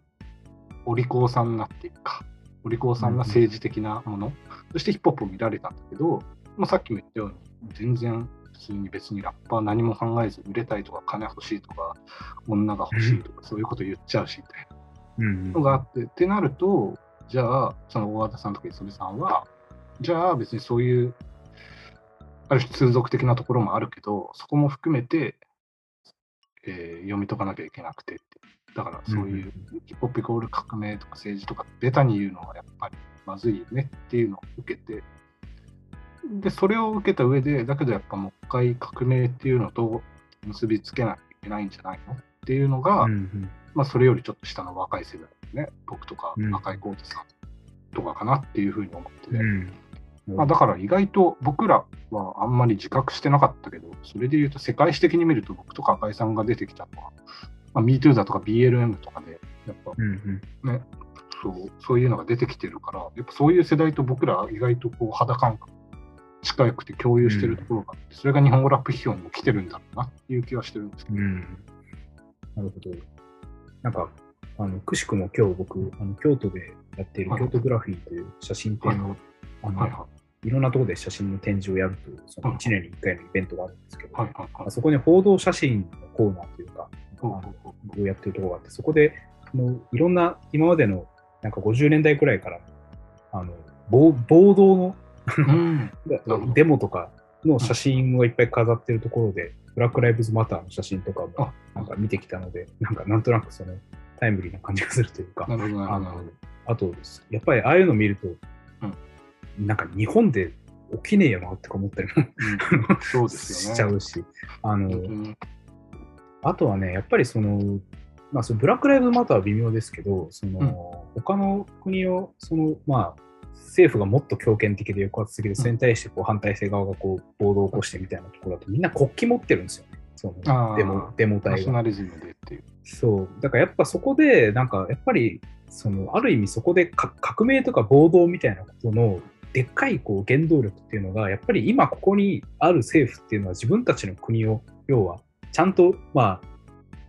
代理表彰というか、まあ、レペゼンというか あの、してないと。で、それに対して俺たちが、その、新しく自分たちの故郷を作るんだっていうのが、やっぱり一番でかいそのモチベーションなんですよね、多分。そのうんだから、あの、その革命とかっていう時に、まあそういう、なんていうのかな、まあもちろん左翼だったらナショナリズムダメだっていう話になるんだけど、まあそれがやっぱ原動力の一つになってるのは、うん当たりまあ、まあ菅さん的な話ですけど、だから、うん。だからこう、あの、ナショナリズム批判みたいなことをやり出すと、その革命的な勢力の力もむしろなくなってくるというか、うんうん なんか、そこが難しいところですね。だから、あそのね。ラップ批評もそういう、こうある意味、ジレンマをどうどうする、うんどう向き合うのかっていう話が割とあるのかなとか思ってたりそうですね。なんかね、そう、だから、そうそうそう、本当にまさにブラックナショナリズム。だから今結構ね、こう、ツイッターとか見てると、そういう当事者主義的なのが強い、うん。主義が強いから、やっぱそういう別に、うんこう、ナショナリズムに対する批判的な視点が弱まってるような気はしてるんだけど、だけどなんか、歴史的に見ると、別に黒人自身が黒人としてのアイデンティティは流動的だとか、そういう、まあ、ポストモダン的な理論を導入してたりした時代もあったわけで、うん。っていうのを、こう、やっぱこう言っていくべきな時代な気はしていて、うん。まあそういう問題意識があったから、あるまあ、さっきうん触れてもらったブログとかの記事で僕はちょっとブラックパンサーとすごい最近評価してるども、ブラックパンサーもブラックパワー運動が出てきたときに、まあ言っちゃえば黒人民族主義で、うん。まナショナリズム、ブラックナショナリズムなわけですね。うん。っていうのが出てきたときに、ブラックパンサーだけはナショナリズムを、もう普通にちゃんと書いてるんですけど、ナショナリズムを批判する我々はってて、うん。うん。そこと、こう、黒人自身が、こう、自ら手を切った瞬間があったんだっていうのが、やっぱ大事なんじゃないかなと。うん。あの、だからそこがすごい微妙なんですよね。なんかうん68年周辺のなんか運動家とか知識人の文章を読んでいても、うんうんあの、まあ、とか、例えば最近松田正夫とかを読んだ、読んでいたりとかしても思ったんですが、あの、だからこう、いわゆる第三世界論みたいなところが、やっぱりそのナショナリズムというか、まあ、ある種身体なり、あの、うん。うん身近な、まあ、彼彼の言葉だと風景って言ったりもしますけど、うんうん。からこう入って、入って、入っていくって、やっぱその入り口はすごいナショナルなんですよね。ナショナルだし、地域性に根付いてるんだけど、そこにむしろインターナショナルなものをなんか実現しようとしていると。ね。だからあのマルクス主義的な革命を、まあ、一回批判したしてるんだけど、その革命への思考は残っていて、でそれをこう、むしろこれまでマルクス主義の理論家たちが封建的とか言って退けてたものの中の方に見るというのが、まあ、あのファノンとかね、ゲバラとかその辺がこう影響力を与えた世代の人たちの革命理論。で、うんそこの二重性ですよね。うんそれがなんか、今どのぐらいその汲み取れるかみたいなことは確かに、うん僕はあんまそういうことやってないですけど、うんあの面白い論点かと思いますね。そうですね。まあ、やっぱそこはね、なんかずっと、こう、まとわりついてくる論点なんだろうなっていううん。しそうですね。あの、ラップ、やっぱりその、それをこう、ラップの中にそういう可能性を見ていくっていうのは、あの、ある程度その、例えばラップの新しく出てくるラッパーの人とか、その、うん。ラップカルチャーみたいなものに対する、うん。企業みたいな気持ちとかもあるんですか？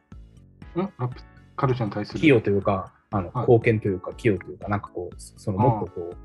革命的なラッパー来てほしいみたいな、そういう話とか、うん。ああ。っていうのがね、はい。あの、いや、あの、僕がやってるような批評って別にその、今リアルタイムでいる作家なり思想家なりと連動してるもんじゃないし、うんうん、で、でやっぱでももともとその批評っていうのは中上賢治についての批評とかも、やっぱり中上賢治生きてバンバン作品出してる時代に、うん。あの、唐谷とかってすあの中上について批評を書いてたわけじゃないですか。やっぱそういうこう、なんていうのかな、作品と批評が連動してみたいな形の可能性があるとしたら、もしかしたらラップかもしれんとか思ったおーなるほどでそれで聞いてみたんですけど。はいはい。いや、まあ、その話結構したことはなんか昔もあったんで、結構あるんだけど、うんまあまあかん、まあ、基本はやっぱり、こう、読まれるわけはないじゃないですか。トゥルーズとか言ってるようなその文章。ラッパーの、うん、ラッパーたちに、うんそう基本的にはそうそうそうそう。っていうのは別によくて、なんていうんですかね、じゃあ例えばさっき言ったような、もっと革命的なラッパー出てこいとか、うん。もっとこういう政治主張した方がいいとか、もちろん別に外から言うつもりもなくて、なんかそれはなんかシンプルに批評家として怠慢っていうか、どっちかっていうと僕のテンションとしては、もうすでにラップっていう曲が出た時点で抵抗のこうエネルギーみたいなのがそこにあるわけだから、そこを読み解いて、えー分析して、それを語理論に持っていくのがやっぱラップ批評の役目なんじゃないって僕は思って、でそれがたまたまあるラッパーが読んでくれたりとかっていうことはなんか僕もあるしななんか全然読まな読まれないんだろうなと思ってたらラッパー本人から読んでくれて超嬉しいじゃんとかみたいなあるし、へだからその辺はまあだから東の言う誤配じゃんけどうん誤配は必ず起きるわけだから、そこはもうそんな無理して、ラッパーと直接届けようみたいな感じは思ってはないです。なるほど。なんか面白いですね。その作家本人に届くのが誤配っていう、なんか。むしろ正しい経路だろうって。いう感じはするんですけど。ねじれてる。うん確かうん、ああでも、やっぱりでも聞いてると、なんか、うんなんかインフミオさんの文章ともつながるんですけど、やっぱこう、徹底してラップなり、まあねうんヤンキー性と言葉に対してもそうだったように、割とこうそこにから外に自分を置いてるんですね、やっぱりこう。そあれそうですね、全然。はいをやっぱりこう見ていくっていう、まあ、それがなんかこう批評的な潔の良さなのかもしれません。確かうんになんかね、そうですよね。それで言うと、深井さんはどっちかっていうと、もうちょっと身を中にもっと寄り添っていこうとしてるのかなって感じは。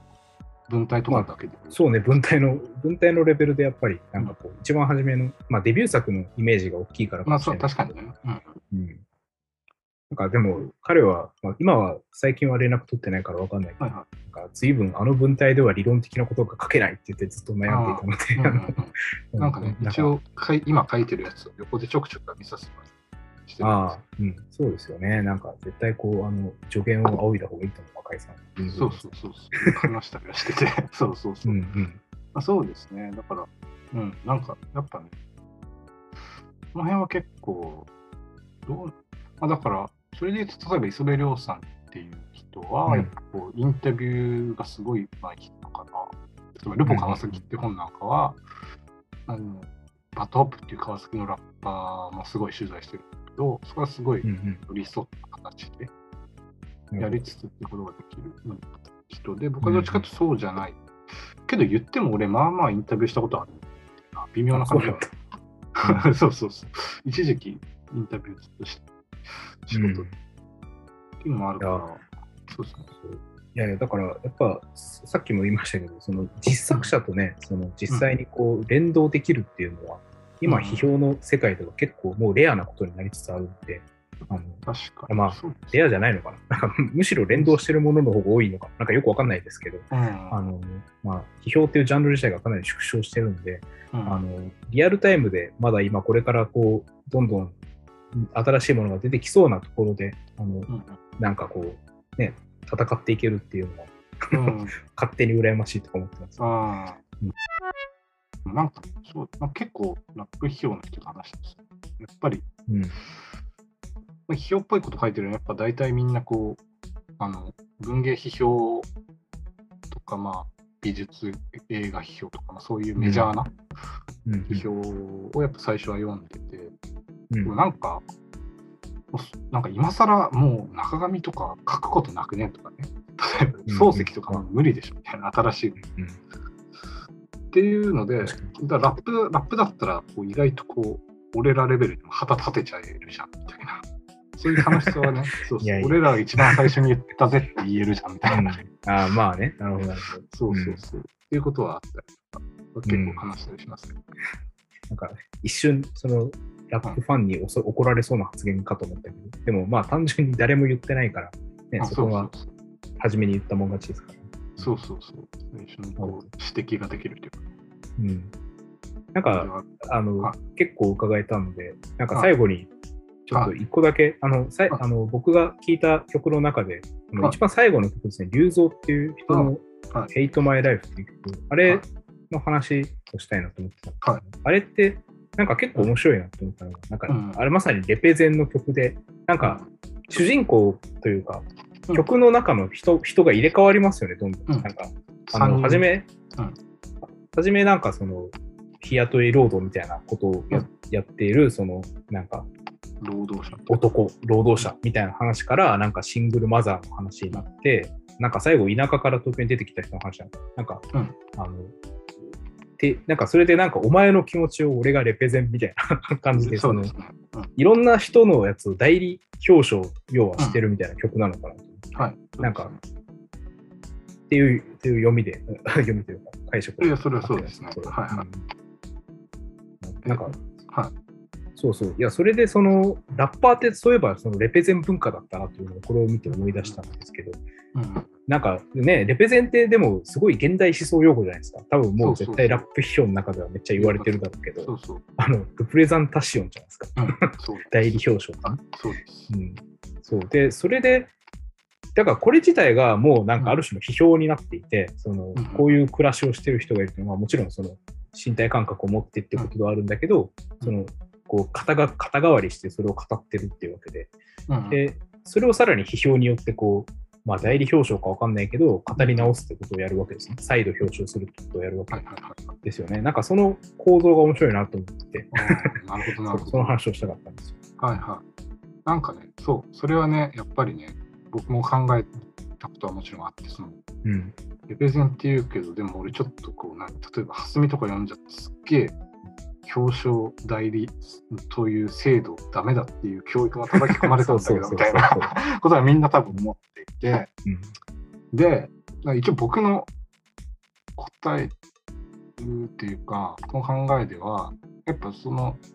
こう、レペゼンっていうわけですね。リプレゼントじゃなくて。うんうん黒人、まあ別に白人もレペゼントは言うけど、ある種そういう、などっちかっていうとスラングっぽい形になっていて、うんえーそれで言うと、えーっとね、黒人文学理論、もうすごい有名な人で、ヘンリー・ルイス・ゲイツ・ジュニアって人がいるんですけど、うん。その人が、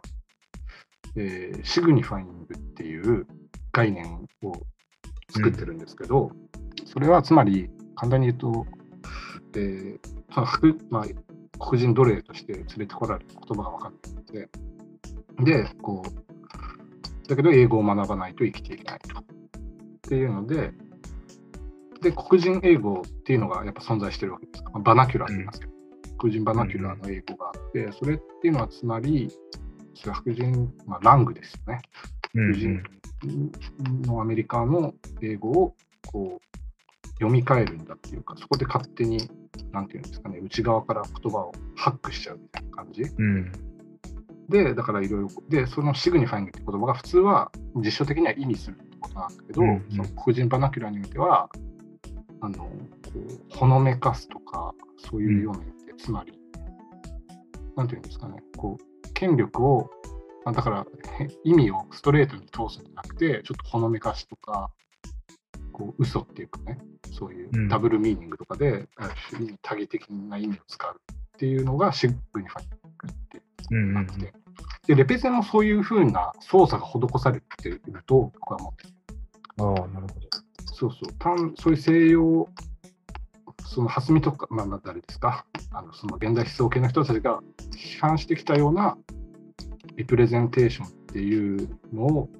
同じように批判しているのがレペゼンっていう。具体的にどういうことかというと、これは、えー田崎秀明さんって人がね、えっといつだったかちょっと忘れましたけど、現代思想、なんか映画の特集までに書いてるのがあって、ナズのタイムイズイルマティクテがあるんですよ。それについて書いてる場所があって、そこで、こう、ラッパーっていうのは死者も含めてレペゼンするんだと、コミュニティに。うん。死者っていう代理不可能なものも代理しようとしてしてるような、そういう多義性があるんだ。みたいな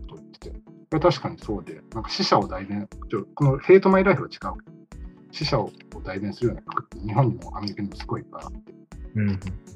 ていうようなのがレペゼンっていうことなんじゃないかなっていう、一応持論はあるんですけどね。っていう、ちょっと長くなっ。えーと、つまり、その、なんていうの、実際に現地にいる人を、うん、そのまあ、つまりプレゼントね、厳選してるものをリプレゼントするというだけじゃなくて、うん、なんかこう、なんかその現外にそのもっと広がりがあるというか、なんていうんでしょう。そうですね。あのまあ、プレプレゼントでない、今現在のものではない、例えば過去の人とかにも含めて、そういうこう示唆の、まあ、なんか連あの、すごい現代層っぽいこと言うと、そういう連関が あるということですね、その記号の。うんうん、そうですね、なんかね、なんかそれで言うと、なんか、例えばですけど、ポスコロとかカルスタとかも含め、あのトニー・モリソンの「ビラブド」っていう小説は、うんうん、そういうサバルタン的な問題からすごい こう評価が高い、みんな大好き、うん、みんな論じたがる小説あります。ああいうのもう言っちゃえばレペゼンしつつレペゼンの不可能性を描くじゃないけど、うん、みたいな含みっていうか、そこにみんな結構ね、例えばホミケーバーだとかなんかこう読み込んだりしますけど、まあ、まあラップにも同じこと言えるんじゃないかなっていうのがですね、ざっくり言うと。てというのは？なんていうんですか？今のは多分設定難しすぎる。えっと、だからそうトニー・モリスの黒人の奴隷の体験をもとに、うん、その悲惨な話を書くわけですね。うん、でそれも言ったらレペゼントは言えるわけです。リプレゼンテーションなんだけど、やっぱりそこは幽霊死者の記憶みたいな話が出てきたりして、そこをすごい、なんていうんですか、異色なエクリチューっていうかね、うん、そういう文体で書いてるっていうので、評価高いので。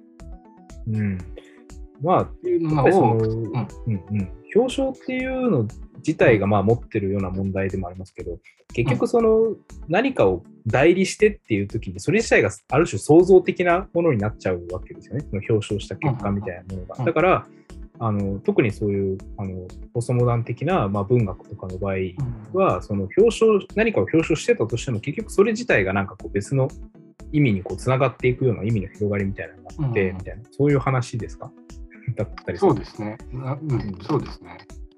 ななそうですね。なんかまあ、まあ、まあ、大枠としてはそういうことですね。うん、プレゼンテーションとは違って、やっぱりその、うんまあ、なんか簡単に言うと、その黒人コミュニティだとか、そういうサバルタン的な人、うん、まあ、だからサ、えー、ちょっと待ってください、ね。いやいや、ゆっくりですよ。全然ゆっくりですよ。うん、そうですよね。だから、どういうふうにうん、まあ、だから、そう、一般的にリプレゼンテーションをどう批判するかっていうと、やっぱり、この、えー、プレゼントされる側、だからそのサバルタンたちですね、自ら言葉を言った人たちをそれを代理、勝手に代弁するのはどう的な話だけど、パーの、えー、レペゼン、リプレゼントじゃなくてレペゼンは、やっぱりその自らもサバルタンだったこともあるし、でそのリプレゼントする言葉自体も、うんえー、西洋的な言語をこう内側から食い破るようなそういうバナキュラー的な、うん、ある種ハックしてるような言葉でもあるので、うん、っていうこう二重性が入っててっていうようなことですかね。うんうん、で進めでいいのかな？うん。なんとなくわかる。なんとなくそうですよね、確かに。いや、でも、その、やっぱね、その、だから、まあ、いわゆるそのなんでこんなリプレゼンテーションとかっていうことがそもそも問題になってきたかっていうと、一個はやっぱりその、ね、その特に戦後の体制っていうのはあの大義性民主主義ですからその誰かをその要はある程度の人民を一人の人間が表彰する代理するっていうことで成り立ってる制度が民主主義ですよね。でそれに対する批判っていうのはもちろんあるんですよね、その表彰代理って批判って。でそれだしあのポストコロニアル系の議論になるとさらにそれが要は表彰するものとされるものの権力の均等性みたいな話になっていくんだけど、そういう一方向的なもんじゃないっていうことですよね、多分ラッパーのレペゼンっていうのが。その一方の人が全部を組み上げてなんか喋るみたいな、あの意見を表明するみたいなものじゃなくて、なんかそこの中で、そもそもなんかある種、まあ当事者的なと言ったらいいのか、あのような言語使用の場面でのなんか変化が生じてしまうんだと、どうせそれを語ったところで。そのでむしろそういう方を見た方が可能性あるみたいな、そういう話ですね。そうですね。だし、うん、まあもっとこう素朴な、さっきその政治の制度の話をつなげてくれたんで言うと、うん、まあね、もちろんその、こうリプレゼントしてる時にも、まあそのね、それこそゲットの黒人たちとかなんていうのは、つまり政治的なリプレゼンテーションからこぼれ落ちる人たちなわけで、うん、っていうのをリプレゼントしてるっていう、こうね、一段階があるからっていうような話でもあります。うん、まあ、それはだからやっぱりね、表彰代理批判を超えていかないといけない、あるいはオリエンタリズム批判を超えていかないといけない時点で、うん、まあ、そのどのような意味であれ、まあ、レペレレペゼンにしろ、リプレゼントにしろ、なやっぱその何かしらの表彰行為がないと、そういう人たちをこう発見することって絶対無理で、うん、あのまあ、それこそ中上健治問題でもありますけど、やっぱり中上健治自身も、はい、まあ、彼は被差別部落の出身ですが、うん、あの例えばきあの、これ松田さんから聞いた話ですけど、あの紀州を書いてる時とかは、うん、あの自分が被差別部落出身だって言ってないんですよね。なんかこう、ある意味、一人のルポライターみたいな感じで、はい、あの言っていて、で、なんかそこですごいこう匿名的にどこどこのなんか、なんかこう集落の人みたいな感じで書いてるんだけど、実はそれお母さんとか、なんかそういうことをやってるわけですよ。だからめちゃくちゃで、その、ね、中上賢治はその確かその地域のブラック解放運動かなんか、お父さんかなんかがもうそれをやってるんですよ。で、それの息子かなんかで、すごいだから別に全然中立な人じゃないんですよ、そういう意味で。でもなんかその文章を書くとき、一番初めに選んだのは、やっぱりそれをこう匿名的にその自分の身体性消して書くことをやってるわけなんですよ、ね。うん、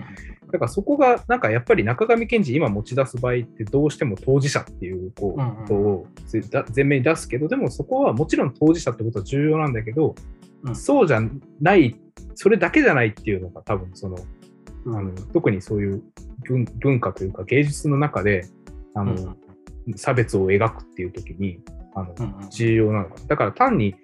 だってそれはもちろん表彰代行を批判したからってじゃあ当事者が語ればいいのかっていう話になるわけじゃないですか。うんうん、その当事者だけがしゃべればいいのかっていう話になるので、うん、そこで、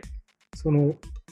やっぱ当事者が語る言語と、それを表彰する、まあその表彰する人も当事者であったりするわけですが、する言語っていうのがやっぱこう、すれ違いながらも常に同じ形で、同じぐらいのクオリティでないと、あの、うんうんうん、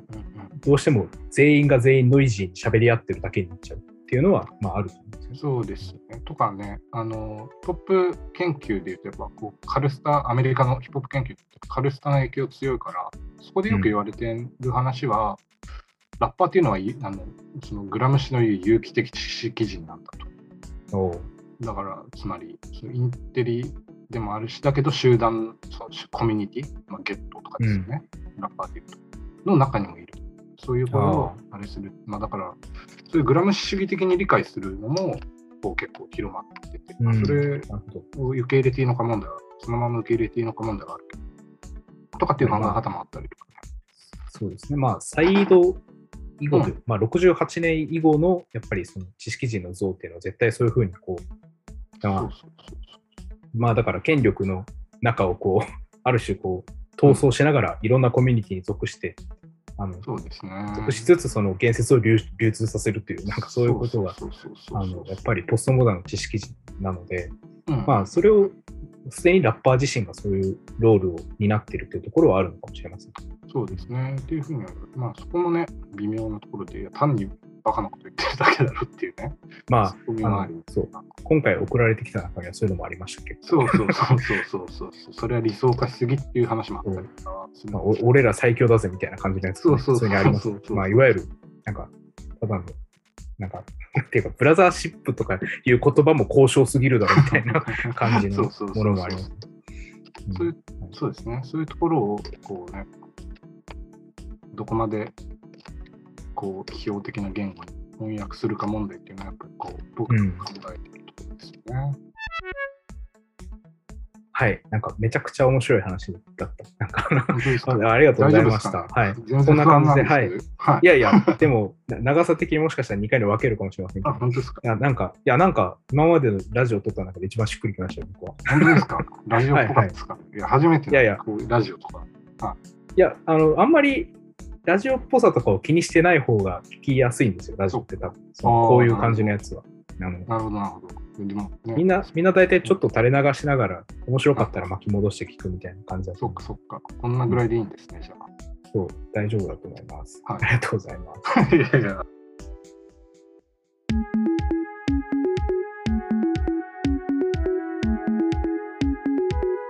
はい、ということで、インフミオさんをラジオにお迎えした回でした。えーインフミオさんとはですね、ちゃんとお話しするのは多分2回目だったと思うんですけど、すごくこう、なんていうか話しやすい方で、あの、この収録終わった後も結構1時間2時間夜までなんかお話しさせてもらいました。あの、すごい楽しかったです。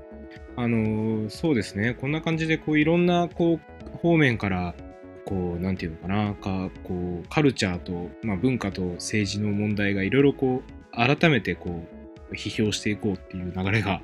こう生まれているんだなと思うと、まあ、そんなに現代っていうのも捨てたもんじゃないのかなみたいな気持ちになるという、そんな感じでしたね。はい。まあ、こんな感じでたまにこう、批評家の人とかですね、こうお呼びして、あの